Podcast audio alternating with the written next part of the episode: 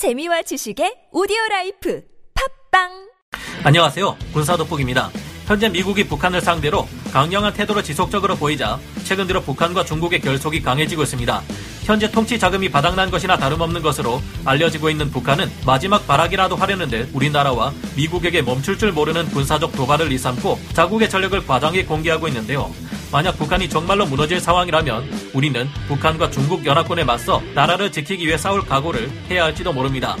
조중 동맹 및 상호 동맹 조약에 의거해서도 중국은 북한의 안보 문제에 적극 개입할 수 있으며 사실상 협정이 있건 없건 간에 중국은 필요할 경우 패권주의적 세력권을 확장하기 위해 북한을 도와 한국을 함께 공격할 가능성이 충분합니다. 2016년 2월 17일 중국의 관영 매체 환구시보에서는 한반도 전쟁 시 전장도 불사할 것이라는 자극적인 사설을 게재했고 우리가 미사일 방어 체계 일환인 사드를 배치하자 중국이 크게 반발하며 전쟁까지도 언급했던 것을 보면 의심의 여지가 없는 것 같은데요. 중국으로서는 한반도 전체를 손에 넣을 경우 이곳을 안전지대로 삼으며 강력한 대함 미사일들과 대공 미사일을 배치해 요새화시킬 수 있으며 이렇게 할 경우 세계 최강이라는 미군의 공격을 막아내는 것도 수월해질지 모를 겁니다. 하지만 우리 한국은 서방에서 2위에 해당하는 강력한 포병 전력을 가지고 있으며 성능에서도 중국과 북한에 비해 앞서는 데다 양적으로도 크게 뒤지지 않는 수준의 엄청난 육군을 가지고 있습니다. 우리 육군은 유사시 중국 공군 전력을 일시적으로나마 마비시켜 아군 지상군이 중국 공군의 폭격에 최대한 노출되지 않도록 하며 북한군 따위는 단숨에 두 조각 내고 중국 본토에서 기동전을 치른다는 전략을 상정하고 있는데요. 우리 군은 포병과 기갑 전력도 굉장하지만 이를 지원하는 전차 킬러 AH-64E 아파치 가디언 공격 헬기와 전폭기들의 화력 또한 무시무시합니다.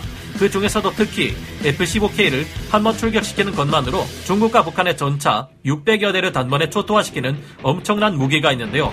오늘은 한국군 최강의 전차 뚜껑 따기 전문가 12호97 대고 대기갑 확산탄이 전쟁 시 어떤 위력을 발휘하는지 그리고 이에 반격하는 중국 공군을 어떻게 막을지에 대해 생각해 보겠습니다. 전문가는 아니지만 해당 분야의 정보를 조사 정리했습니다. 본의 아니게 틀린 부분이 있을 수 있다는 점 양해해 주시면 감사하겠습니다. 단 한 발의 적 전차 40대를 박살내는 악마의 무기 12hu 105 북한과의 전면전 위협을 항시 안고 있는 우리 한국은 다른 국가에서는 사용을 상당히 꺼려하는 무기인 확산탄을 운용하고 있습니다. 확산탄은 그냥 텅 비어 있는 탄 안에 수백 개에 달하는 자탄을 집어넣는 단순한 구조로 만들어져 있는데요.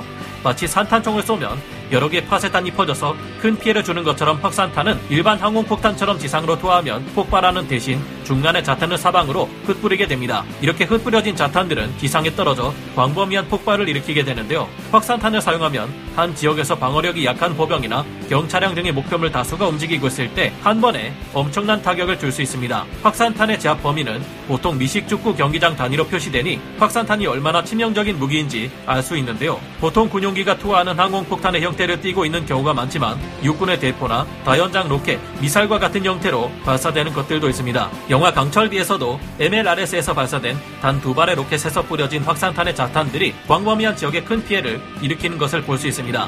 여기서는 심의 문제 때문에 자탄의 위력이 소총탄 수준으로 위력이 크게 약하게 묘사되었지만 실제로는 이런 일반적인 자탄들조차 하나하나가 수류탄이나 40mm 유탄보다 조금 약한 정도의 위력을 내는 아주 위험한 무기입니다. 그런데 이런 확산탄 중에도 대기갑 확산탄이라는 무식한 물건이 있습니다. 대기갑 확산탄이란 일반 확산탄과 달리 크고 무거우면서 폭발력이 강한 자탄을 잔뜩 집어넣어 적 전차와 자주포, 장갑차 등의 효과적인 타격을 가하기 위해 운용되는 무시무시한 폭탄인데요. 그중 미국에서 만들어 졌고 2016년부터 우리 공군에서도 도입해 운용 중인 12호 105 같은 경우 40개의 정밀 유도 자탄이 공중에서 퍼뜨려져 적 전차나 자주포, 장갑차 열을 탐지해 장갑이 취약한 상단부를 공격하게 됩니다. 이 때문에 실제 폭격이 이루어지는 장면은 그다지 임팩트가 없고 별다른 타격도 없는 것 같지만 그 안을 들여다보면 이 무기가 얼마나 끔찍한 무기인지 알 수 있는데요.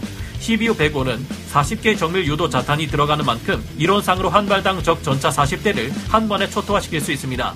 우리 공군의 F-15K에는 최대 15발의 12호 105를 탑재할 수 있기 때문에 한 번 출격할 때마다 이론상으로 600여 대에 달하는 북한군과 중국군의 전차와 장갑차들을 파괴하는 어마어마한 파괴력을 지닙니다. 이 사진처럼 여러 발의 12호 105를 적진에 떨어뜨릴 경우 적의 여단급 기갑 병력이 단 몇 초 만에 전멸하는 마법을 볼 수 있습니다. 만약 적 기갑 병력이 밀집 공격 대형으로 모여있을 경우 사단급 병력도 순식간에 궤멸시킬 수 있습니다. 쉽게 생각해보자면 스타크래프트의 사이오닉 스톰이나 다름없다고 볼 수 있을 지경인데요. 2003년 이라크전에서 미군은 B-52H 전략 폭격기를 동원해 날아가서 단 6발의 CBU-105를 뿌려 수십 대의 사단급 기갑 병력을 단 한순간에 전멸시키는 위력을 보여주었습니다. 이런 위력을 발휘하는 것이 가능한 이유가 CBU-105의 자탄은 하나하나가 모두 성형 작약탄 효과를 내기 때문인데요. CBU-105가 항공기에서 투하되면 탄체는 바람 등의 요소를 수정하여 목표물 상공에 도착합니다. 그리고 확산탄이 목표물에 접근하면 외부의 케이스가 열리며 10여 개의 BLU-108 자탄이 흩뿌려지는데요. 이 자탄들은 상당한 고도에서 뿌려지기에 강하를 늦추기 위해 낙하산이 펴집니다. 자탄들은 이제 천천히 하강하는데 각 자탄들에는 스키트라는 4개 하키 퍽처럼 생긴 센서 융합 투사기가 들어있습니다. 목표물에 도착하면 각 자탄들에 있는 4개의 스키트에서는 EFP라는 것을 발사하는데요. 이 EFP들은 폭발력을 이용해 구리를 성형 작약탄처럼 순식간에 뾰족한 형태로 만듭니다. 이렇게 변형된 40개 EFP들은 취약한 장갑을 가진 적 기갑 부대의 상부를 공격하게 되고 EFP에서 방출되는 파편 고리들 또한 표적 주위의 다른 목표물들에 추가적인 피해를 주게 됩니다. 2016년 미국 국방부와 대외 군사 판매 방식으로 우리 군은 360여 발의 CBU 105를 약 2억 달러에 도입했는데요. 이론상 CBU 105 360여 발로 적 전차 14,400대를 무력화시킬 수 있는 화력입니다. 이 앞서 군 당국은 FA-50 경공격기에 CBU 105를 무장시켜 실전 성능을 점검한 결과 기존의 확산탄보다 3배에서 5배의 파괴력과 명중률 향상 효과를 확인한 것으로 알려졌는데요. 우리 한국은 대기갑 확산탄인 CBU-97과 CBU-105 수백 발을 전시 비축물자 WRM으로 보관하고 있으며 KF-16, F-15K, FA-50 경공격기에서 운용이 가능하면 물론 앞으로 나오게 될 국산 전투기 KF-11 보라매를 통해서도 투발할 수 있게 됩니다. CBU-105는 제공권을 장악했을 때만 사용 가능한 무기라는 문제점. 그런데 이와 같은 확산탄을 함부로 사용하면 안 된다는 목소리가 심심치 않게 들려옵니다. 확산탄의 자탄들이 넓은 범위에 투하되어 모두가 잘 터져 주기만 한다면 전쟁 상황에서 모든 국가가 이를 애용할 것입니다. 하지만 확 산탄의 문제는 불발탄의 비율이 일반적인 폭탄보다 훨씬 높다는 데 있는데요. 똑같은 100개 일반 폭탄과 100개의 확산탄이 있다고 치고 그중 둘 다 불발률이 5% 정도라고 한다면 이 문제는 심각합니다. 일반 폭탄은 이럴 경우 5발 정도의 불발탄이 있는 것이지만 확산탄에 100발의 자탄이 들어간다 치면 확산탄은 500발의 불발된 자탄을 남기기 때문인데요. 확산탄을 뿌리는 것은 곧 하늘에서 지뢰를 뿌리는 것이나 다름없다는 이유로 많은 국가들에서는 확산탄을 사용하기를 주저하고 있습니다. 이런 불발탄이 아군이 지나갈 때 터진다면 그 피해는 생각도 하기 싫을 테니까요. 다만 20kg 이상의 무거운 자탄을 사용하는 대기가 확산탄의 경우 이 논란에서 자유롭다고 합니다. 무게가 무겁고 생산 수량이 적은 만큼 불발률도 훨씬 떨어지고 설사 불발탄이 나온다 해도 크기가 커서 쉽게 발견되기 때문에 뜻하지 않은 피해가 일어날 확률이 낮다고 하는데요. 이 같은 대기갑 확산탄은 우리가 전쟁을 할 때 쉽게 제공권을 장악할 수 있는 북한과의 전투에서 기가 막힌 위력을 발휘할 것입니다. 하지만 12호 105와 같은 확산탄을 북한이 아닌 중국의 기갑 부대를 상대로 사용하기에는 부담이 따를 텐데요. 왜냐하면 중국군이 우리 공군기들의 폭격을 받을 수 있음을 알면서 자신들의 지상군 전력만을 보낼 리가 없기 때문입니다.